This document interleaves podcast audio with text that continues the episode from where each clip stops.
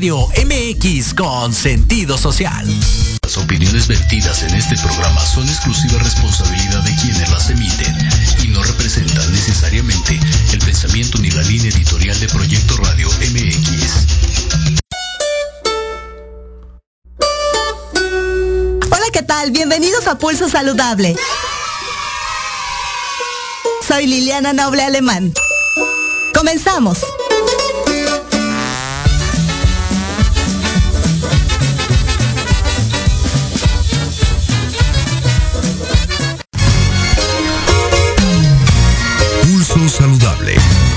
Tu estilo y forma de vida. Un programa diseñado especialmente para ti que te ocupas de tu salud. Conduce Liliana Noble.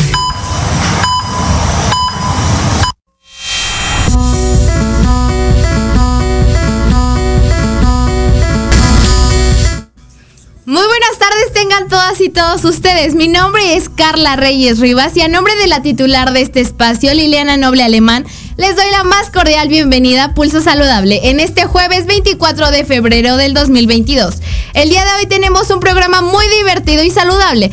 Platicaremos sobre teatro, deporte y si el amor es una droga. Comenzamos. Pulso Saludable Deportivo.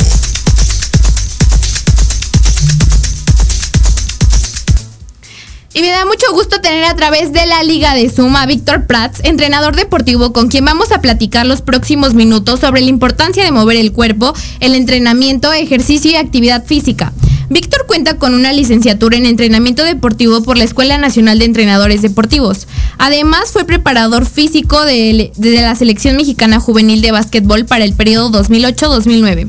Cuenta con una actualización de manuales técnicos y multimedia para la Escuela Virtual para Entrenadores Deportivos hacia el Alto Rendimiento en el área de actualización EVEDAR y un diplomado de anatomía funcional y patrones de movimiento. Víctor, muy buenas tardes. Gracias por estar con nosotros en Pulso Saludable. Hola, buenas tardes. Mucho gusto por estar aquí. Eh, un gusto saludar y este gracias por la invitación a Liliana Noble que ahora no está, pero gracias Carla por este por estar aquí y pues bueno eh, estoy muy muy agradecido de estar aquí y pues saludos a todos sus eh, radioescuchas Claro. Víctor, antes de iniciar con la actividad física, ¿qué es lo que consideras en general cada individuo debe tomar en consideración para evitar posibles lesiones y por supuesto la deserción? Ok, pues antes que nada, eh, bueno, me, me, gustaría tocar un punto importante, lo que es eh, lo que es la actividad física, primero el ejercicio y el entrenamiento, para que posteriormente, eh, si, si, me permites, vayamos a esta pregunta. Eh, ¿Por qué es importante saber qué es lo que vamos a hacer y qué es lo que estamos haciendo básicamente? Eh, en primer lugar, eh, la actividad física es toda aquella eh, actividad que, que, conlleva un movimiento, un aspecto motriz, ya sea fino o eh, grueso, ya sea como caminar, andar en bici, como por ejemplo, hasta la actividad física puede ser el aspecto de la escritura, eh, sacar a pasear a tu perro, hacer eh, limpieza, eso ya conlleva un, un, movimiento y una actividad este, física.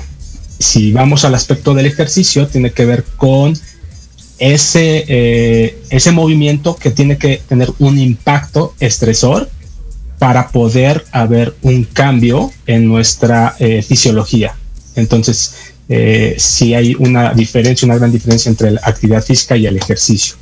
Y el entrenamiento, pues ya básicamente es algo que es ya más estructurado, tiene una planificación y hace que eh, vayamos por un objetivo eh, predeterminado. Claro. Y, tú... y ahora, re regresando sí, sí, sí. a tu pregunta sí. Eh, de lo que, consideraba, eh, pues primero, obviamente, saber si no tenemos alguna, alguna eh, lesión, alguna lesión osteoarticular, o alguna algún problema, una afección, este, pues alguna enfermedad, puede ser cardíaca o algo, enfermedades como hipertensión, diabetes.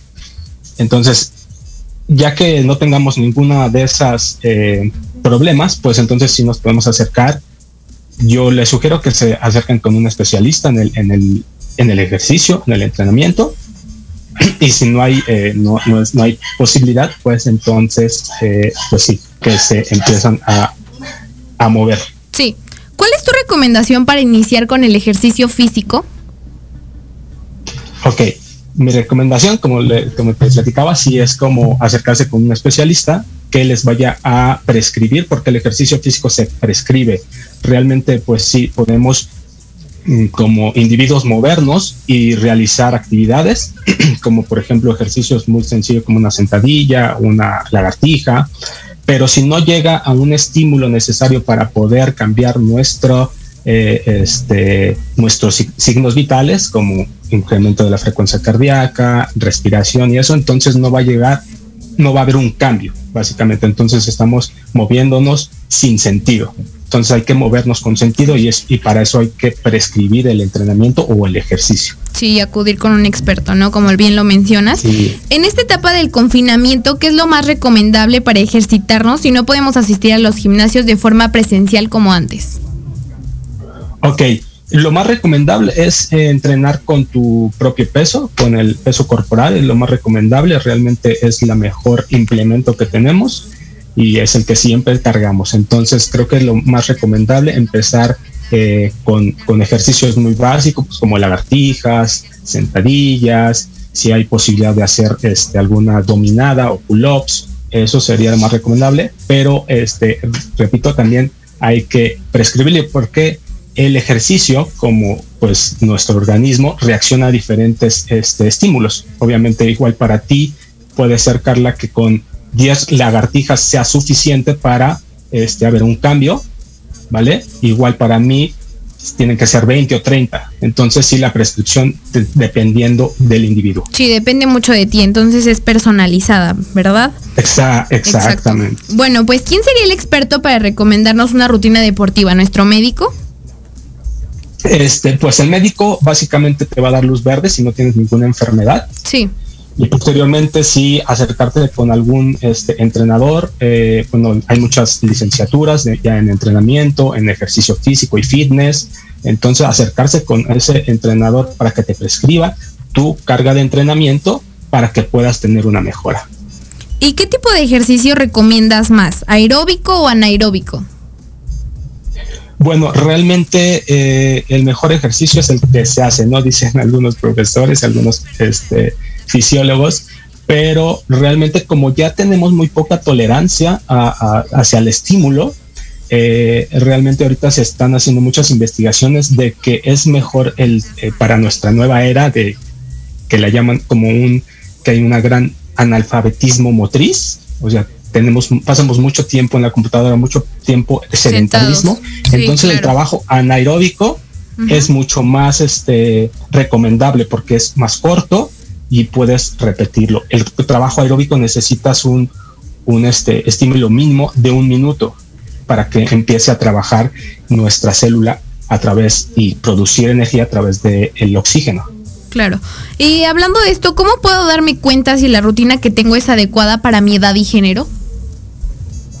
Ok, pues básicamente sí, eso sí lo tendría que ver, como te platico, un, especialista para que, como es individualizada, puede ser que primero que nada hay que hacer una evaluación, ¿no?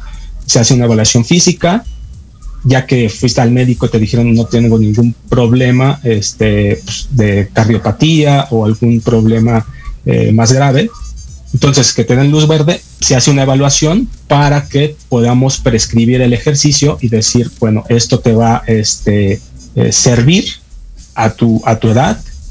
Y básicamente género no hay, eh, no hay ninguna eh, relevancia o algún cambio. Realmente hay mujeres que son hasta más fuertes y resistentes que hombres. Entonces el género no, no hay, un, no, hay una rutina o un entrenamiento para mujeres, sino para hombres. Más bien dependiendo la capacidad. Perfecto. ¿Y qué tipo de entrenamiento físico existe? El entrenamiento físico se divide en dos, dos grandes, eh, eh, este que me, que me preguntabas al principio, que es el entrenamiento eh, aeróbico, que tiene que ver con el aspecto de se produce energía a través del el oxígeno, ¿vale? En la célula muscular o las células, básicamente la muscular, esquelética, tenemos un organelo que se llama mitocondria. Entonces, la mitocondria eh, trabaja a través del oxígeno. Entonces, el, ejercicio aeróbico tiene que ver con esto y el anaeróbico tiene que ver con ausencia de oxígeno.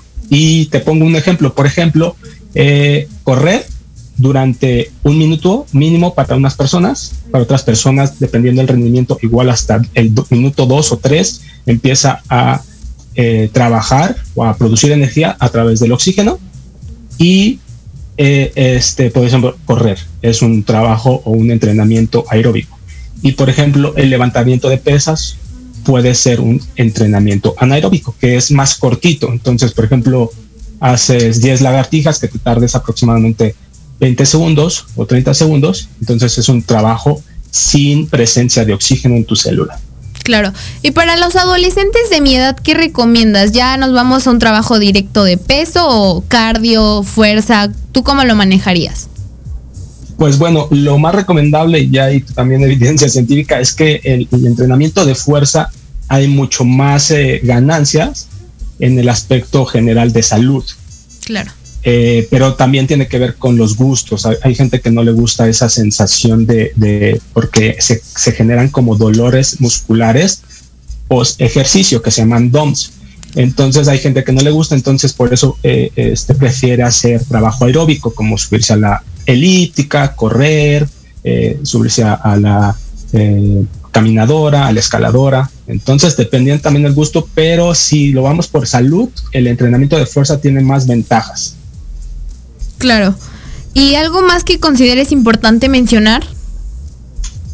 Pues bueno, eh, una de las cosas si van a hacer ejercicio y si quieren eh, tener como un, si ya tienen un objetivo, es que sí se acerquen con un, especialista en el ejercicio, que les hagan unas evaluaciones para que puedan saber en qué condición están actual y cómo van progresando, ¿vale? Porque el entrenamiento de este físico es un, aspecto de, avanzar, de progresar, y hay, y hay métodos que te van a permitir eh, mejorar más rápido, claro. más que lo haces empíricamente. Sí. Gracias, Víctor. Muy buenas tardes. Hasta la próxima. Les recuerdo que nuestro colaborador Víctor Pratt nos acompañará el último jueves de cada mes en Pulso Saludable Deportivo. Vamos a una pausa. Ya volvemos. Gracias, hasta luego. Gracias. mensaje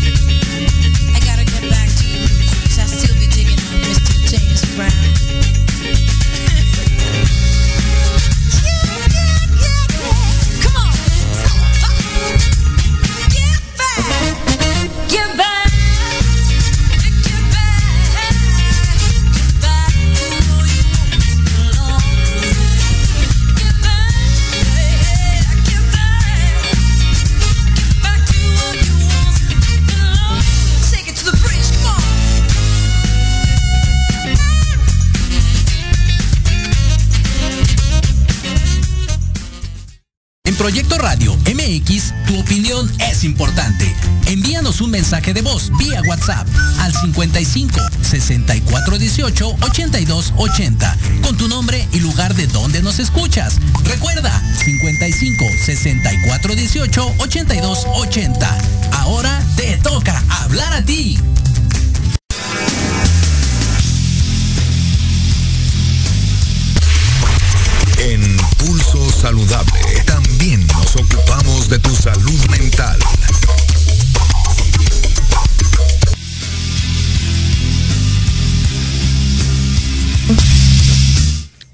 saben, yo también soy colaboradora y todos los últimos jueves de cada mes les traigo un tema interesante. El día de hoy, ¿el amor es una droga? ¿Alguna vez te has sentido adicto a esa persona y no sabes por qué? Aparte de que cuando estás enamorado todo ves bonito y de color rosa, el amor es una opción que ayuda a tu salud, así como lo escucharon. El amor bueno puede ser adictivo, según un estudio de la Universidad de Nueva York. Enamorarse produce un efecto similar a una dosis de cocaína.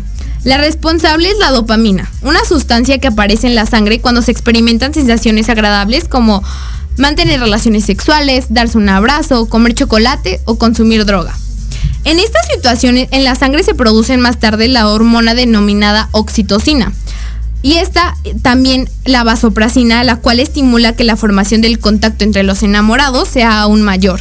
El estudio recuerda que la oxitocina aparece en los momentos de mirarse durante un largo periodo, darse un beso, mantener relaciones sexuales o darse un abrazo. Enamorarse fortalece el sistema inmunológico. Según el investigador de genética de la Universidad de Barcelona, David Bueno, la culpable es la relación bioquímica que experimenta el cuerpo de una persona cuando está en fase de enamoramiento, mejorando así su salud. Además, este investigador comentó que los mecanismos que se ponen en marcha son los mismos que, actúan cuando una persona se vuelve adicta a alguna sustancia, por lo que comentó que el amor es una adicción. El amor produce que se te quite el dolor, así es, lo afirma un estudio del Centro Médico de la Universidad de Stanford, que señala que los sentimientos intensos y apasionados de amor pueden proporcionar un alivio similar al dolor que causan los analgésicos. Así es como efectos similares a la droga como la cocaína. Estar enamorado mejora el estado de tu corazón, reduce el estrés crónico y el riesgo de sufrir enfermedades cardiovasculares. Así lo asegura el especialista en psicología del Hospital Quirón Murcia, Joaquín Conesa. El motivo es que la dopamina, oxitocina y nepramina son sustancias buenas para el corazón que cuando están enamorados se liberan. Así que ya sabes por qué eres adicta a esa persona y no la puedes dejar. Es porque te causa una adicción. Cuéntame si alguna vez has sentido esto por alguien. Recuerda mandarle esta información especial a esa persona que te hace latir tu corazoncito y que te causa esa adicción. Vamos a una pausa, no se muevan, ya volvemos.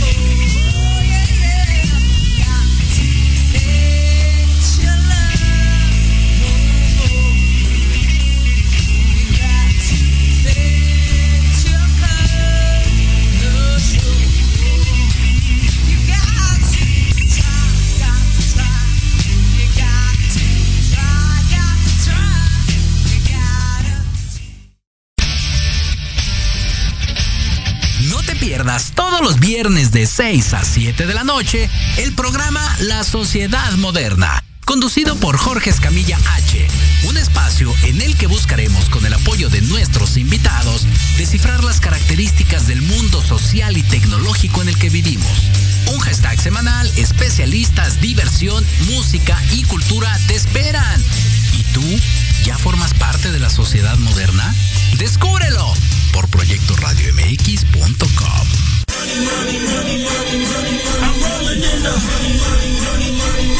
¿Quieres saber de marketing, estrategias comerciales y nuevas tendencias? Te espero aquí todos los viernes de 7 a 8 de la noche en Let's Talk Marketing, conducido por Héctor Montes.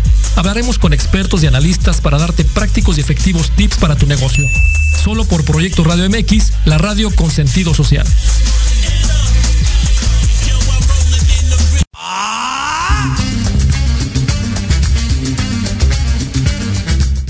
¿Buscas un espacio para respirar la política de forma diferente? Voy a cuidar mi cartera. Harto de informarte todos los días con las mañaneras. Me canso ganso. ¿Ya no le crees nada a las mismas voces viejas y cansadas de siempre? Un presidente no creo que se levante pensando cómo joder a México. No le busques más. Metropolítica, es para, ti. Hombre, unos genios. Todos los martes a las 8 de la noche entraremos directito en tus oídos para zorrajarte lo más relevante y divertido de la vida pública nacional e internacional. Inclusive que te sientes a mi lado. Solo aquí, en, Metropolítica, el análisis que nadie pidió. No, no fue al bur, no sean así. Por, Por proyecto, proyecto Radio MX, con sentido social. Amores. Los invito a que me escuchen todos los viernes de 5 a 6 de la tarde en el programa El Futuro Oculto con Yatsir, donde estaremos hablando de amarres, daños, salaciones, dominaciones, rompimientos, hechizos, consultas en vivo, brujería y mucho más. Solo por Proyecto Radio MX con sentido social.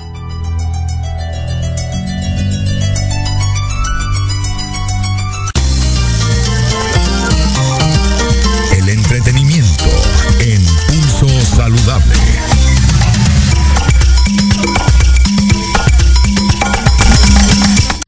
Y me da mucho gusto presentar al primer actor, Gilberto Dávalos, quien nos va a platicar sobre la puesta en escena titulada El Deshuesadero que se presenta en el Teatro Sergio Magaña. Hola Carla, ¿cómo estás? Hola, ¿todo bien? ¿Tú cómo estás? Pues aquí contento. Fíjate que vamos a tener un ratito antes de que entre el invitado porque teníamos ya un horario, pero ahorita vamos a entrar.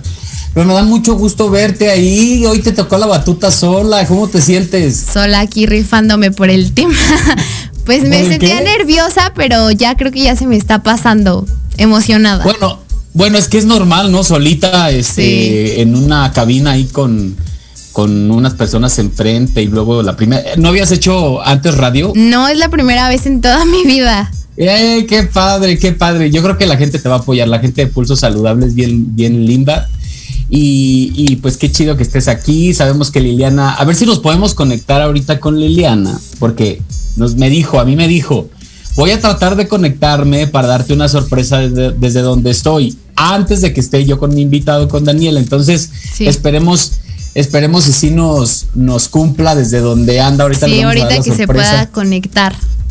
Sí, oye, qué padre es esto de hacer radio, ¿verdad? Sí, es la primera vez, pero es buen, una bonita experiencia. Fíjate que yo hice radio en, en, Guadalajara, porque yo soy de Jalisco y aquí en la ciudad tengo 13 años. Saludo a todos los tapatíos. Sí, a todos los tapatíos que nos vean. Nos ven. O la gente de Jalisco, la familia. Este, y yo estudié la carrera de comunicación y lo primero, o sea, lo primero que se me atravesó fue hacer radio en la Universidad de Guadalajara, en la UDG. Entonces, el proceso fue bien chido porque, bueno, ahora no en ese tiempo no existían las cosas que ahora existen y que tú tienes, por ejemplo, como herramientas que tú te puedes hacer tu programa de radio o te puedes este, hacer una película con un celular, cosa que nosotros todavía teníamos que cargar con las camarotas.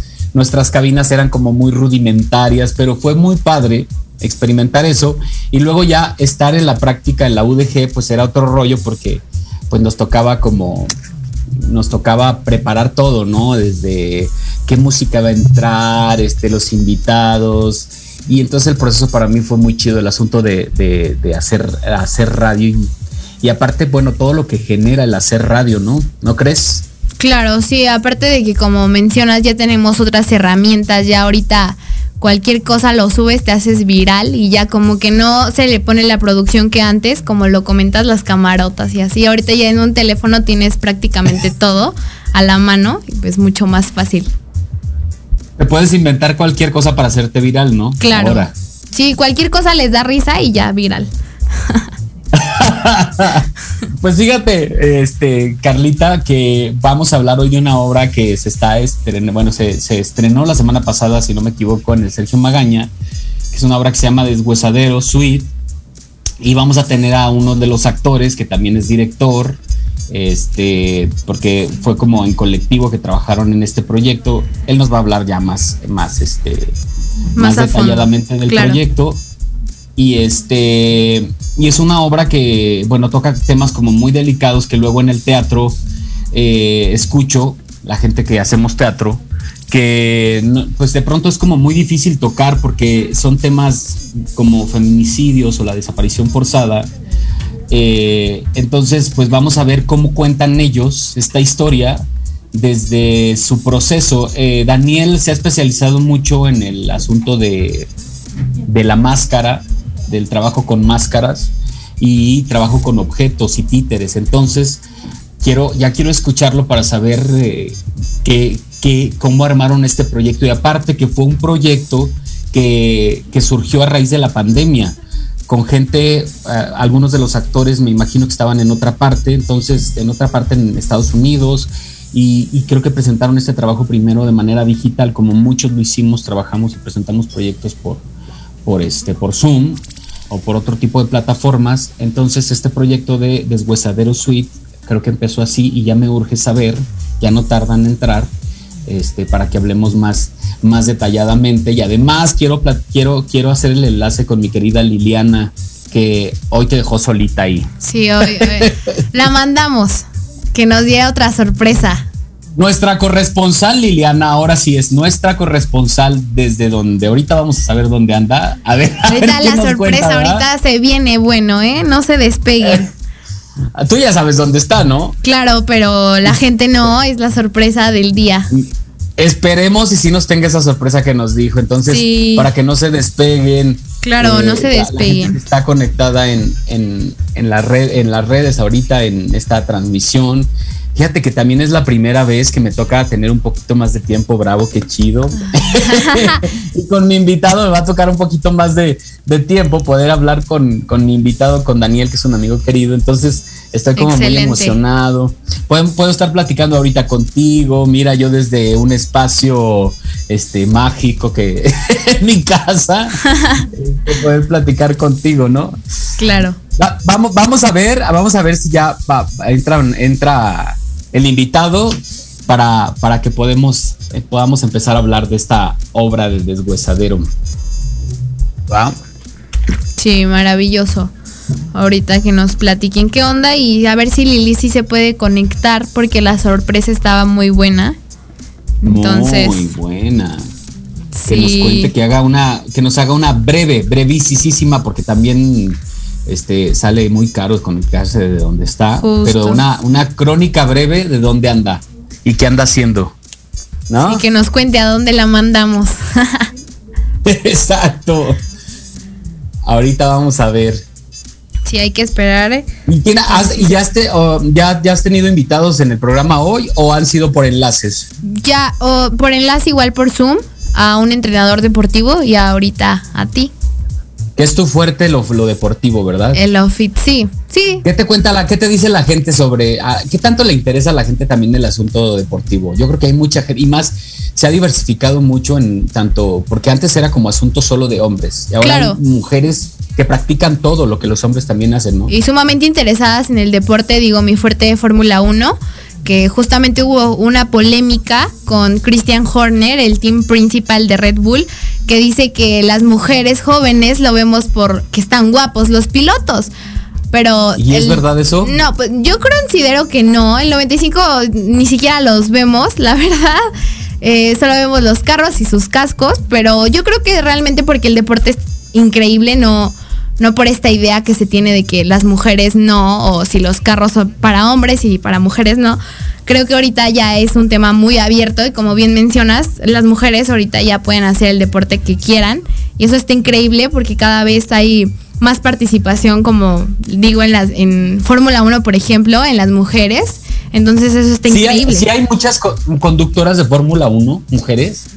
Pues no hay muchas todavía, pero en Sky Sports y todo eso sí, todavía ya hay bastantes a comparación de antes. Ahorita sí ya hay muchísimo más. Pero por ejemplo, gente que crea contenido digital, también ya hay muchísimas mujeres y mucha diversificación de todo esto. Pero sí debería de, de de abrirse más también a estos, a estos deportes que son como más pensados para hombres. Digo, no sé qué tanto interés haya en las mujeres en subirse a un carro y volar, ¿no? Claro, increíble. Yo. Tú sí lo harías, seguramente. Sí, definitivamente. Pero, pero sí sería bueno de pronto ver en otro tipo de deportes. Por ejemplo, a mí me, me gusta mucho de pronto ver partidos de fútbol. Las mujeres son súper aguerridas. Sí, creo que ahorita también las mujeres súper fan del fútbol. Creo que ya no hay como estos estereotipos que se tenían antes, ¿no? Exacto, y romper con los estereotipos, que es un trabajo que se tiene que hacer mucho en los medios audiovisuales en este país, porque está, está mermado todo este asunto del estereotipo en todo, en todo lo que se en, en la publicidad, en el deporte, en las telenovelas, en las series. Sí, creo que lo vemos todavía en todos lados. Creo que ya ahorita menos, pero aún así hay todavía mucha presencia de esto. Exacto, exacto. Entonces, pues hay que, hay que hablar de todo eso cuando se tienen este tipo de espacios para que hagamos conciencia. Ah, ya llegó mi amigo Daniel, mi querida Carla. Adelante. Ya estás aquí, amigo. Bienvenido. Ya estamos al aire, ya estamos al aire. Es que tuve que entrar antes. Dije, quiero saludar a Carlita. La primera vez en radio. Carla es este una chavita que está iniciando también y hoy le encargaron estar ahí presente. Entonces dije, voy a entrar a saludarla antes. Dani, pero déjame ver, a ver si podemos hacer antes, antes de darte la bienvenida, amigo, y una disculpa porque te dice que entras a las tres y media y esto todavía ni empezaba. Vamos a ver porque tenemos, nos tienen una sorpresa desde algún lugar del mundo, mi querida Liliana, nuestra, ay, nuestra corresponsal. vamos a ver, vamos a ver si se conecta, este, y si se conecta, pues igual cortamos tantito, nos vamos con ella y regresamos contigo, amigo. Te late, pero bienvenido. Gracias por estar aquí. ¿Cómo estás? Bien, corriendo para todas partes. Oye, me encanta la escenografía que tienes atrás. Porque eso habla del actor del que hablé hace ratito. Hablé un poquitito de ti, pero. Ah, genial. Que pues nos un este poquito tú de, lo que estás haciendo, del tipo de, actor que eres y el tipo de teatro que has hecho, porque tienes como un camino como muy definido y eso está bien padre. Entonces, pues bienvenido, Daniel Loyola es nuestro invitado que hoy nos va a hablar de una obra que se está estrenando en el Sergio Magaña, en el Teatro Sergio Magaña, que se llama Deshuesadero Suite y que creo que estrenaron la semana pasada, ¿verdad, amigo? Así es, eh, estrenamos el día jueves, eh, tenemos cuatro funciones eh, y recomenzamos este jueves. Únicamente son ocho funciones, o sea que es jueves, sábado y domingo. Bien poquitas funciones ahora, ¿verdad, amigo? Sí, bueno, estamos reactivando el teatro. Sí, estamos reactivando el teatro apenas.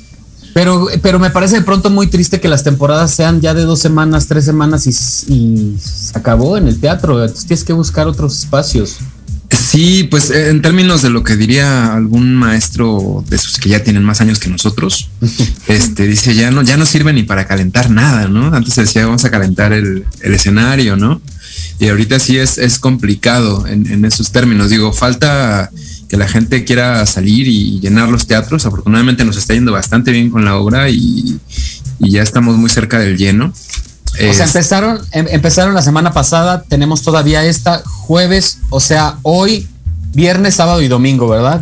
Viernes, sábado y domingo, nada más. Que, regularmente los horarios son jueves 8, viernes 8 de la noche, es sábado a las 7 y domingo a las 6. Ah, así es, exacto, ah. horario de teatro de adultos.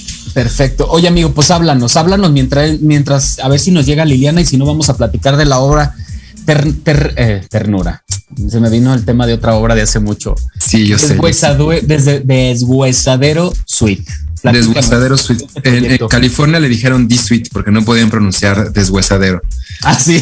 Y allí se nos quedó este D-Suite.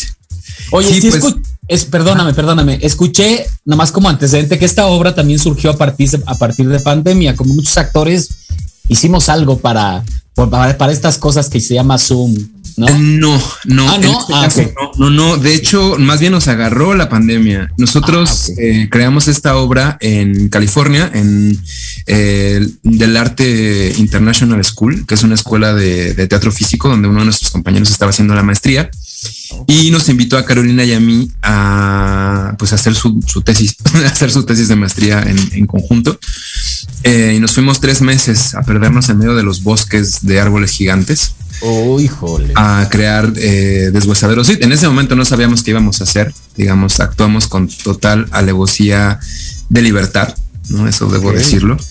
Eh, y creamos esta pieza que nace a partir de la idea de pensar y repensar eh, qué onda con la desaparición forzada. No solamente en México, ¿no? No solamente en términos de lo femenino, que sabemos que en México es el tema más fuerte y más duro, ¿no? De, de la desaparición de mujeres. Eh, pero sí de pensar en, qué onda con, pues, con todas las implicaciones que tiene, ¿no? O las más posibles. Nos encontramos allí con un montón de, uh, de historias eh, de terror. Realmente digo, creo que cualquiera que nos esté escuchando ha sabido o ha escuchado de, alguna historia de terror cercana. Eh, ahora que estrenamos en México, finalmente, eh, no nos damos cuenta de eso, ¿no? De público que ha venido y que nos dice, es que eso me hizo recordar a tal o cual. O, eh, pero también liberar un poco la emoción, ¿no? Eh, la obra, como te digo, surgió allá, llegamos en 2019, finales de 2019, logramos hacer una... Ajá. Perdón, amigo, fue un proceso colectivo entonces, porque vi que, que ustedes se dirigieron también, o sea, son tres personas involucrados en el proyecto, digo, a lo mejor Así más es. detrás pero fue un proceso entonces de, de, una especie de laboratorio donde surge en el bosque, en medio del bosque, esta, esta idea de, de tocar el tema de la desaparición forzada. Así es, eh, somos tres eh, compañeros, Carolina Pimentel, uh -huh. Alfredo Romero, que es el que, digamos, eh, lanzó el, el, anzuelo, y yo, que hacemos la dirección, la dramaturgia, la actuación, y bueno, también hacemos las máscaras, que es una obra de, de máscaras y objetos. Eh, es una obra que decidimos, pues, evidentemente estábamos en un país eh, donde no, donde nuestra lengua es secundaria, nuestro idioma es secundario, aunque en general hablamos en español todo el tiempo, porque pues es California, es Estados Unidos y, y se habla, ¿no? El, el, español constantemente. Y bueno, nada, eh, llegamos, te digo, en 2019, hicimos una función en el Teatro de las Artes, una nada más. Y después nos vino la pandemia. Entonces. Me pasó lo mismo con un monólogo. Estrené y a las cinco días se cerró todo y ya Se cerró todo, sí. Sí, nosotros teníamos lista una temporada. El, el, el Fonca nos becó para poder eh, realizar la música, que eso es algo que es nuevo, digamos, en, en lo que van a ver ahora. De, del, ah, padrísimo. Hemos tenido dos años para madurar eh, la obra eh, porque no hemos dejado de entrenar, no, no dejamos de, de, crear. Entonces en 2020, en 2021, ya el Fonca no podía esperarnos más y nos dijo, bueno, hay que, hay que sacarlo, aunque sea virtual. Entonces hicimos una versión virtual de Deshuesadero Suite. Eh, y dimos una especie de gira virtual a través de los centros regionales de las artes. Um, ¿Y cómo fue ese proceso, amigo? Perdón que te interrumpa. ¿Ah? De esa pequeña gira y con esta obra, o sea que no la tenían pensada para eso, pero ten, tuvieron que hacerlo de alguna manera casi a la fuerza para... para... Sí, bueno, a mí me parece que es bastante compleja la cosa. Implicó de entrada comenzar a pensar para la cámara. Como tú sabes, el, el, el teatro y el, el, cine sí son dos cosas diferentes. Nosotros pensamos en una audiencia de teatro, eh, en una audiencia además que va a ver la máscara y la máscara tiene una característica bien linda, que es que no reconoce la cuarta pared, esa cosa que nos enseñaron en el siglo XX, ¿no? De la uh -huh. cuarta pared, pues la máscara no la reconoce, entonces habla directamente con los espectadores, eh, dialoga constantemente con los espectadores, este, y apela que están ahí, ¿no?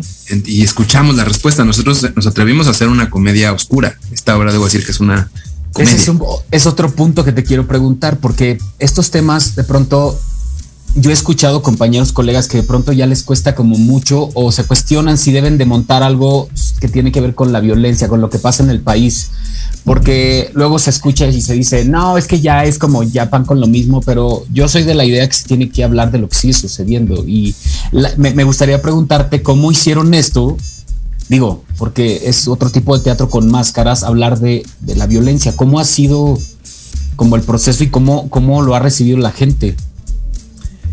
Pues mira, nosotros nos atrevimos.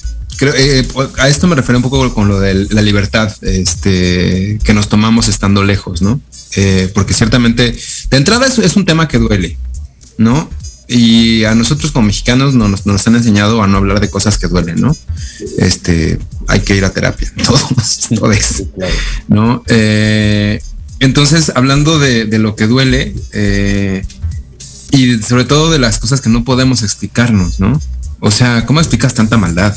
Y hay un punto en el que es como, ¿cómo se explica tanto? Y no hay manera de explicarlo. Entonces, digamos, eh, hicimos la obra convocando a los espectadores pues para reírnos de, de, lo absurdo, de lo absurdo y terrible que, que, es esto, donde no hay respuesta.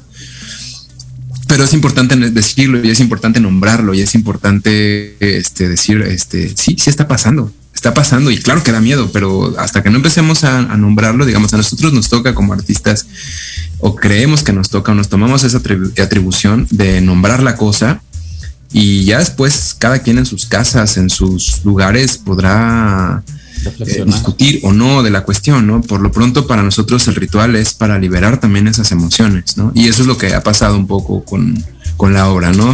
Eh, quien, quien va, eh, hombres, mujeres, eh, nos dicen de esta interdicción interna que hay de decir es que me estoy riendo, pero sé que no me debería reír, ¿no?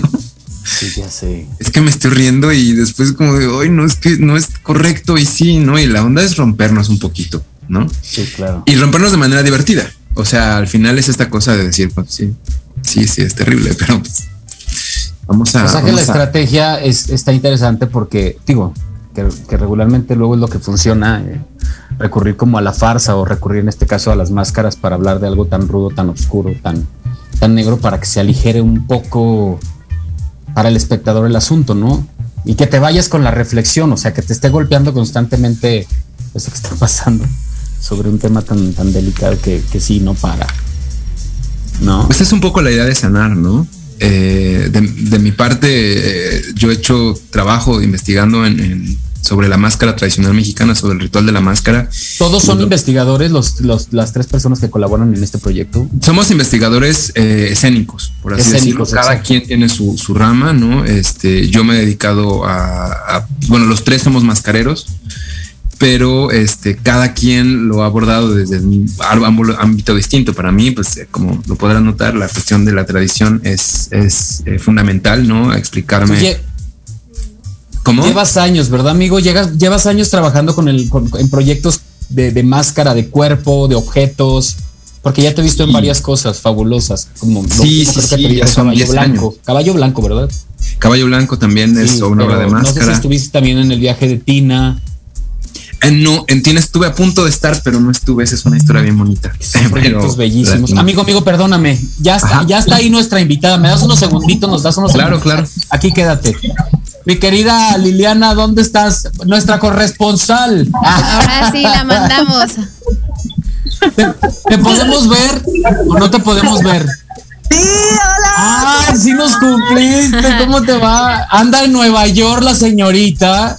La mandamos en, en, a trabajar a Nueva York. Sí. Entre los, entre, entre los teatros de Broadway. ¿Ya fuiste? Sí. ¿Vas, ¿Vas a ver algo? No, eh, vine de trabajo de otra cosa y aparte voy a aprovechar para vacunarme el sábado, mi dosis de refuerzo. Pero antes que nada, gracias a Carla, que lo estás haciendo muy bien, hermosa. Te queremos mucho. Gracias. ¿Qué te puedo decir? Y a tu invitado guapísimo, corazón. Gracias por estar con en Pulso Saludable. Y ahorita me va a ayudar Ricardo, seguramente ustedes ya conocen lo que aquí le llaman el circuito de Broadway, que al, alberga alrededor de unos 40 teatros. Imagínense ustedes la cantidad de eventos que día a día se pueden ver y, ustedes que son expertos en el teatro, pues ¿qué les puedo decir? Ustedes no conozcan. Me va a ayudar ahorita Ricardo con la cámara para que conozcan un poquito y yo les voy a ir platicando, me voy a mover para A que ver. ustedes puedan apreciar un poquito de lo que es Nueva York. Estamos con la amenaza de que próximamente va a caer nieve, estamos a cero grados. Para la gente más o menos no tiene oportunidad o no ha conocido aquí, es un frío muy parecido al de Toluca, como eso de las 5 de la mañana, ¿no? A las 6, muy, muy frío. Y bueno, pueden ver esta zona que es tan conocida por la gente, con- por todos los espectaculares, las luces, el sonido y por supuesto todos los eventos que se pueden llevar aquí a cabo. Estábamos viendo que más adelante está un teatro en donde está la puesta en escena de El Rey León, también está el Fantasma de la Ópera. eh, aquí pueden ver una, una tienda de Disney, en fin, aquí es una ciudad que nunca duerme y muchos, muchos de los eventos en materia de teatro que ustedes pueden ver aquí. Que no- una de las experiencias que la gente que sabe de teatro pues tienen que venir a ver, a ver eh, alguna vez en su vida, si nos podemos mover, por, por ejemplo, acá en esta esquina, a ver si me Carlos, está The Lion King, el Rey León.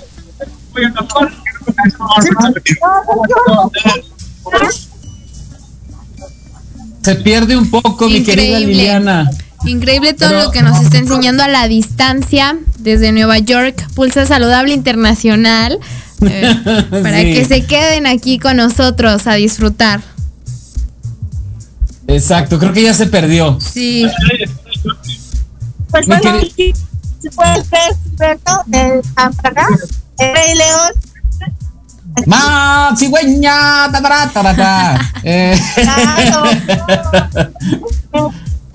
Es una experiencia para ustedes los amantes del teatro, creo que es algo que los actores deben de experimentar alguna vez en su vida, venir a disfrutar de, de- del teatro y siempre llevan experiencias interesantes y bueno, yo no me quejo de la del talento y de los grandes teatros que allá en nuestro país.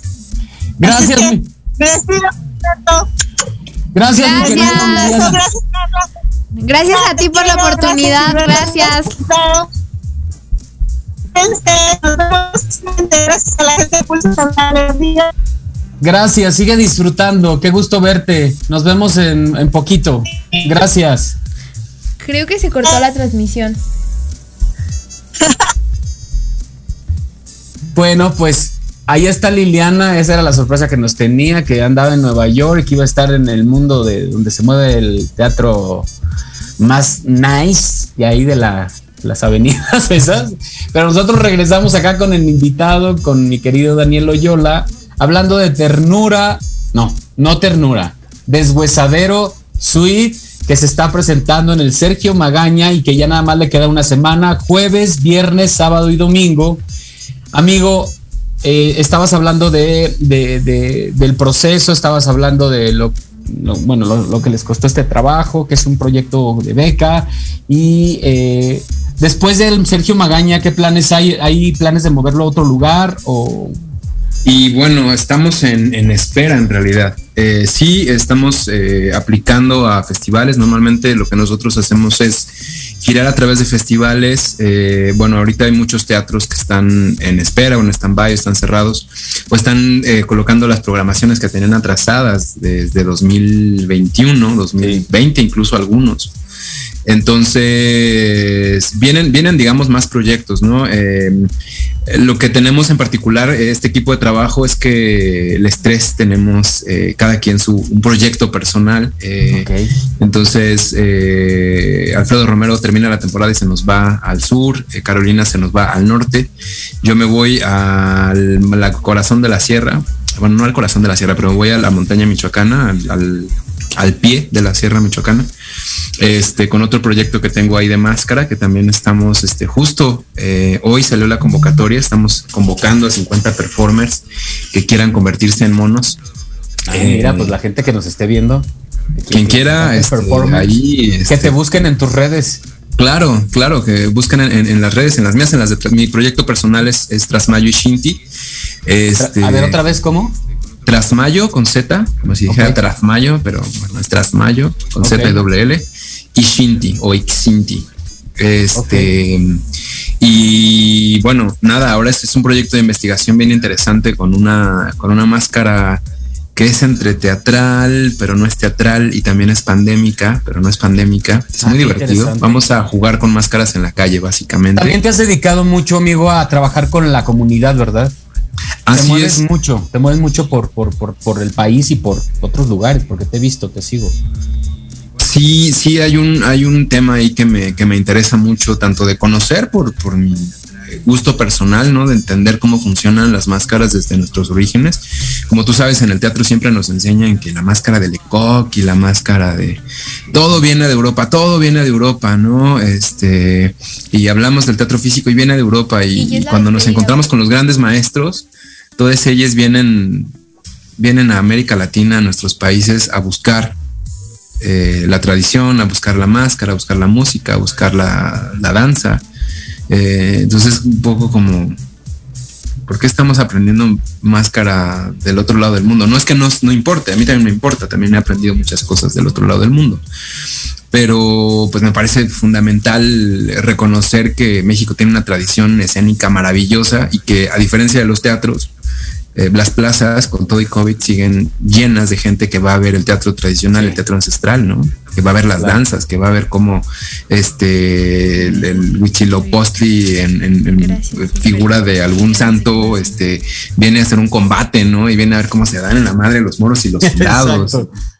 Y, y a divertirse, ¿no? Se ha visto rituales en medio de la montaña que se llenan de 500 personas que van todos los días a ver cómo este, dos payasos, eh, digo payasos por decirle un nombre, que en realidad no son payasos, este, se ponen a hacer espectáculo, ¿no? En, en honor a algún santo o una divinidad.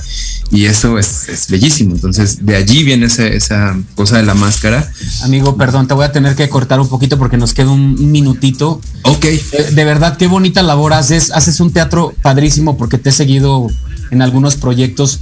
Invita a la gente porque tendrían que ir a ver eh, este proyecto de Deshuesadero Suite en unas eh, breves este, palabras. Y nada más recordarles eh, horarios y, tu re- y las redes de la compañía. Claro que sí, eh, pues nada, invito a toda la gente que, nos está viendo, nos está escuchando a que vengan a ver Deshuesadero Suite. Es una obra en la que seguramente se van a divertir mucho. No sé si van a reflexionar, pero se van a divertir y se les va a mover la tripa y eso es importante y van a poder este sentir cosas, ¿no? Además, eh, no tiene nada que pensar, es una obra sin palabras, no, no nadie habla, no, no les vamos a venir con ningún choro mareador eh, y se van a sorprender sobre todo se van a, se van a sorprender. Nuestras redes sociales son Deshuesadero Suite, ¿no? En Instagram, en Facebook. Hoy es jueves de 2 por 1 así que cáiganle todos al teatro porque hasta eso tenemos un montón de ofertas. Estamos en el Teatro Sergio Magaña. Hoy jueves, eh, jueves y viernes a las 8, sábado a las 7 y domingo a las 6. Esta es nuestra última semana y pues los esperamos en el teatro. Vayan a ver Deshuesadero Suite. Ahí está mi querido Daniel. Les deseo toda la suerte y espero yo es- esta semana ver qué día de estos me queda mejor para ir a verlos, amigo. Mucha mierda a todos y gracias por estar aquí, por compartir un poco de lo que haces y de lo que Hombre, haces. muchas gracias a ti, Gil, por la invitación. Un abrazote y vayan a ver Deshuesadero Suite al Sergio Magaña. Gracias, Carla. Gracias, Gilberto. Y gracias a quienes hicieron posibles esta transmisión. Les recuerdo mi nombre, soy Carla Reyes Rivas en Instagram como Carla 2 con 2 As. Punto Reyes 23, a nombre de la titular de este espacio, Liliana Noble Alemán. Tengan ustedes muy buenas tardes, hasta la próxima.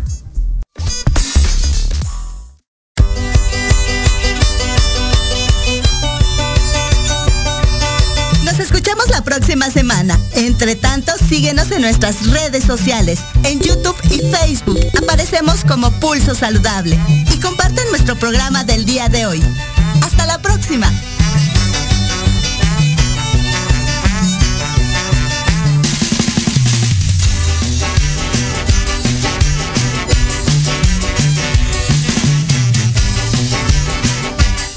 Estás escuchando Proyecto Radio MX con sentido social.